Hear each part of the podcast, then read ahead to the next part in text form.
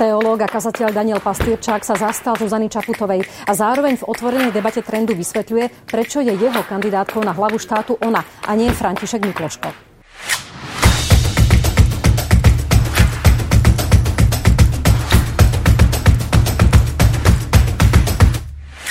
Dobrý deň, pán Pastierčák. Teraz trnavský arcibiskup sa vyjadril v rámci kázne tak, že podpora liberálnej kandidátky v prezidentských voľbách je podľa neho ťažký hriech. Ako to vy vnímate? No mne to vyráža dých. Mne to vyráža dých, že niečo také môže zaznieť v kostole, v kázni. Nie len tým, že sa tu mieša úplne tým najdrsnejším spôsobom duchovná téma s politickou propagáciou, pretože tento negatívny úder je zároveň propagácia iného kandidáta. Ale to prvé, čo ma na to mrzí, je, že to je vyprázdňovanie Evanielia.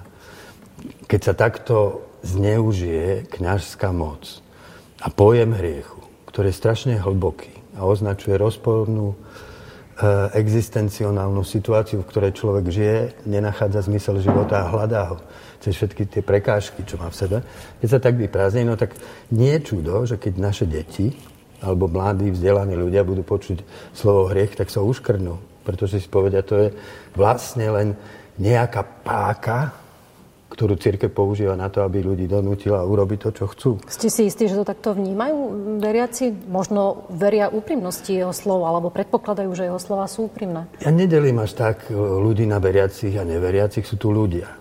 Všetci ľudia majú v sebe duchovnú tému. Všetci hľadajú odpoveď na to, na čo som sa narodil, prečo tu žijem. A veľmi ľahko sa stáva to, že tí, ktorí vyrastali ako veriaci, dnes už veriaci nie sú. A jeden z hlavných dôvodov, prečo je to tak, je, že počujú takéto zneužívanie veľkých slov. Ako.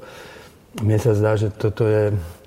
Jedna vec je, že čo to robí s našou politickou a spoločenskou realitou. Ale druhá vec pre mňa ako kresťana desivá je to, že čo to robí s pojmami ako je Boh.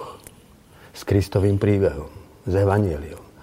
Ono existuje jedno z prikázaní dekalogu, je, že ne, nevezmeš Božie meno nadarmo.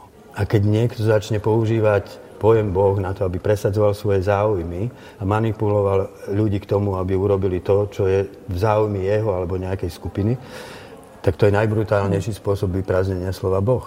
Vy ste povedali, že podľa vás jeho slova boli nasmerované aj na podporu nejakého iného kandidáta.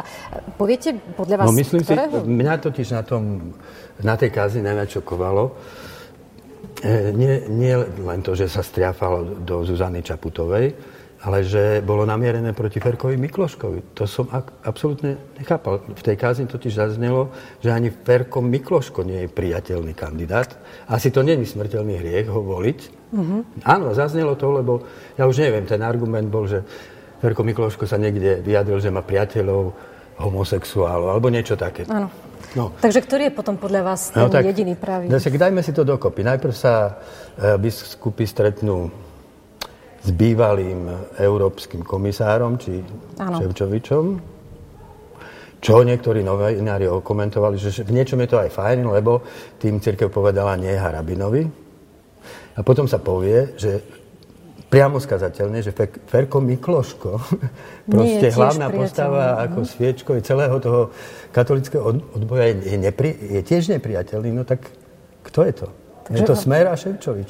Ja si myslím, že církev tým úplne nepriamo dáva najavo, že je spojená so Smerom a že ho podporuje a podporuje ako a priori toho kandidáta. A viete si to vysvetliť prečo? Alebo je to podľa vás paradoxné? Alebo je to prirodzené? Máte na to nejaký komentár? Neprislúcha mi akože analyzovať katolickú církev, lebo do nej ani nevidím. Neviem, čo sa tam všetko deje. Ale toto je to, čo ja čítam nie ako, ako občan, čo čítam z toho, čo sa deje. Podľa mňa za tým môžu byť úplne celkom pragmatické dôvody, že, že so smerom si už církev odskúšala, že sa vedia dohodnúť a urobiť vzájomné kompromisy. Veď to asi nie je náhoda, že církevní predstavitelia, ktorí sami seba prezentujú ako arbiti e, morálky hej, a pravdy, sa vlastne počas toho roku, čo sa udialo od vraždy Jana Kuciaka a Martiny, ako, neozvali takmer vôbec k žiadnej kauze ani predtým. Prečo to je tak?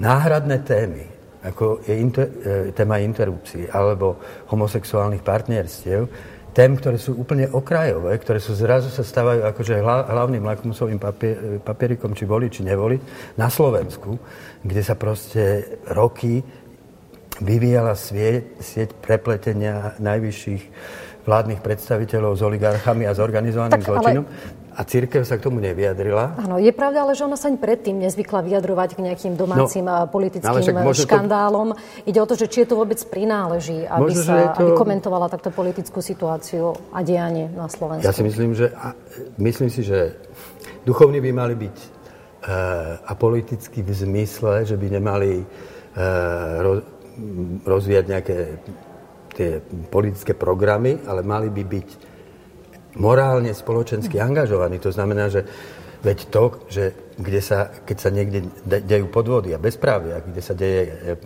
prepojenie kriminálneho podsvetia, akože s, s politikou, vládnou mocou, no, to není politická vec. To je morálna, to je duchovná vec. To je to hlavné, čomu by sa mala církev venovať. Keby sme sa vrátili k tým prezidentským voľbám, vy osobne, vy máte svojho kandidáta? Ja mám Zuzanu Čaputovú. Priznám sa, že pre mňa ako pri vstupe do, do celej tej uh, kampane, tak ja som mal troch ako svojím spôsobom rovnocenných kandidátov. Zuzanu, pána Mistríka a samozrejme Ferka Mikloška. Uh, pána Mistrika som nepoznal, ale potom som sa aj zoznámil, aj sme sa rozprávali spolu. Ferka Mikloška poznám a poznám aj Zuzanu Čaputovú. A prečo zvíťazila práve Zuzana Čaputová?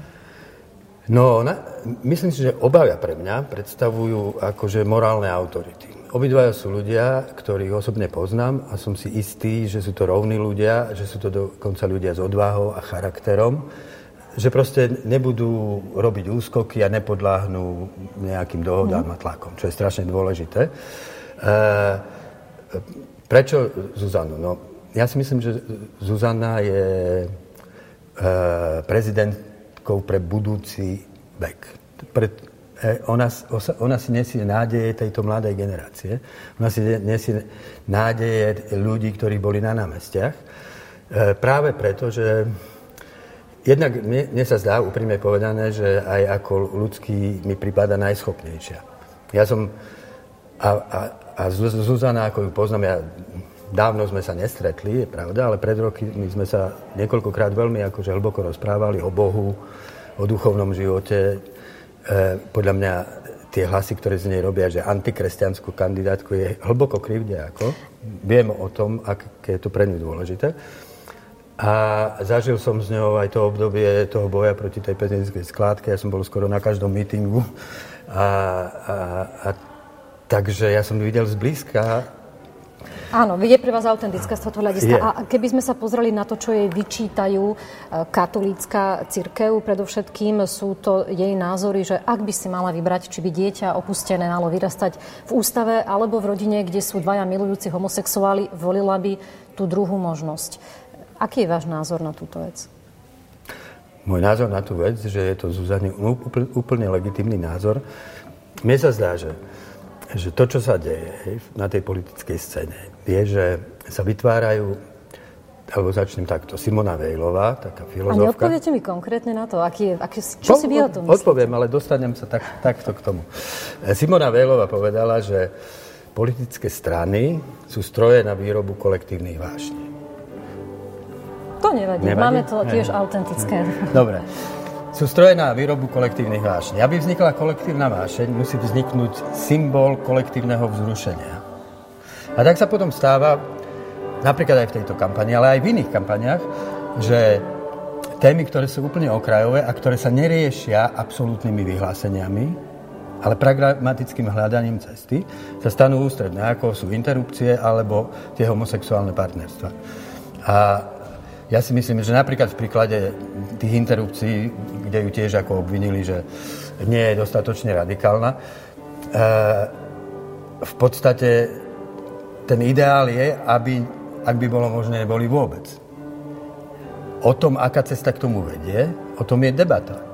To, či je to absolútny zákaz a či ten absolútny zákaz nepriniesie z dlhodobého hľadiska úplný, úplný opak, napríklad Polská cesta, kde tá radikálne konzervatívna vláda naozaj priniesla úplne, že radikálny zákaz interrupcií spôsobila to, že ženy vyšli do ulic. Akože mm. niektoré veci sa nedajú. Ja si myslím, že pozitívnym výsledkom sa e, človek nedopracováva tlakom a, a, a, a, a myslím si, že čo sa týka tiež tejto témy homosexuálov, ja mám, priznám sa ako Ferko Mikloško, ja mám tiež kamarátov homosexuálov a keď sa s nimi rozprávam, ešte ani raz som sa nestretol s tým, že, to je, že ich naliehavá téma je, že chcú mať manželstvo. Proste to, čo oni potrebujú, je, aby sa zmenila spoločenská klíma, v ktorej, v ktorej by ľudia proste uznali, že oni existujú a že to nie je proste ich nemorálnosť, ale že to je ich orientácia, s ktorou sa narodili. Mňa by zaujímal váš názor na to, že e, viacerí sa prezentujú ako veľkí kresťania.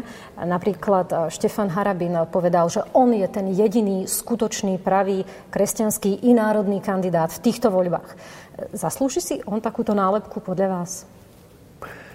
Uh, za prvé, myslím si, že to, že je niekto kresťancov, si človek nezaslúhuje. Ale, že je jediný skutočný kresťanský ne, jediný a národný. No, no, tak e, už vôbec vyjadrenie, že je, niekto o sebe povie, že jediný skutočný je úplne nekresťanské.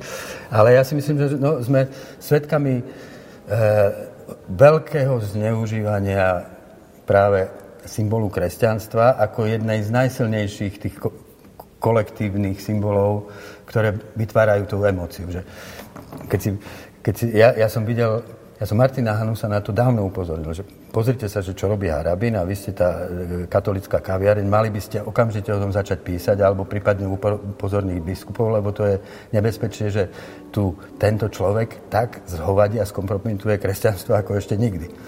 Ja som videl video už dávno, keď začínal kampaň, kde e, pán Harabin ide na Levočskú horu na púť pomaličky vznešene stúpa. Kamera ho sleduje. Vedľa cestičky je chudák na vozičku. Harabín sa k nemu láskavo skloní. A ten chudák na vozičku prehovorí. Pán Harabín, vy ste dobrý človek, boží človek. Vy ste naša, na, naša záchrana. Modlíme sa k Bohu, aby ste vyhrali. Takých, takto on začína... Tak... Ako to na vás pôsobilo?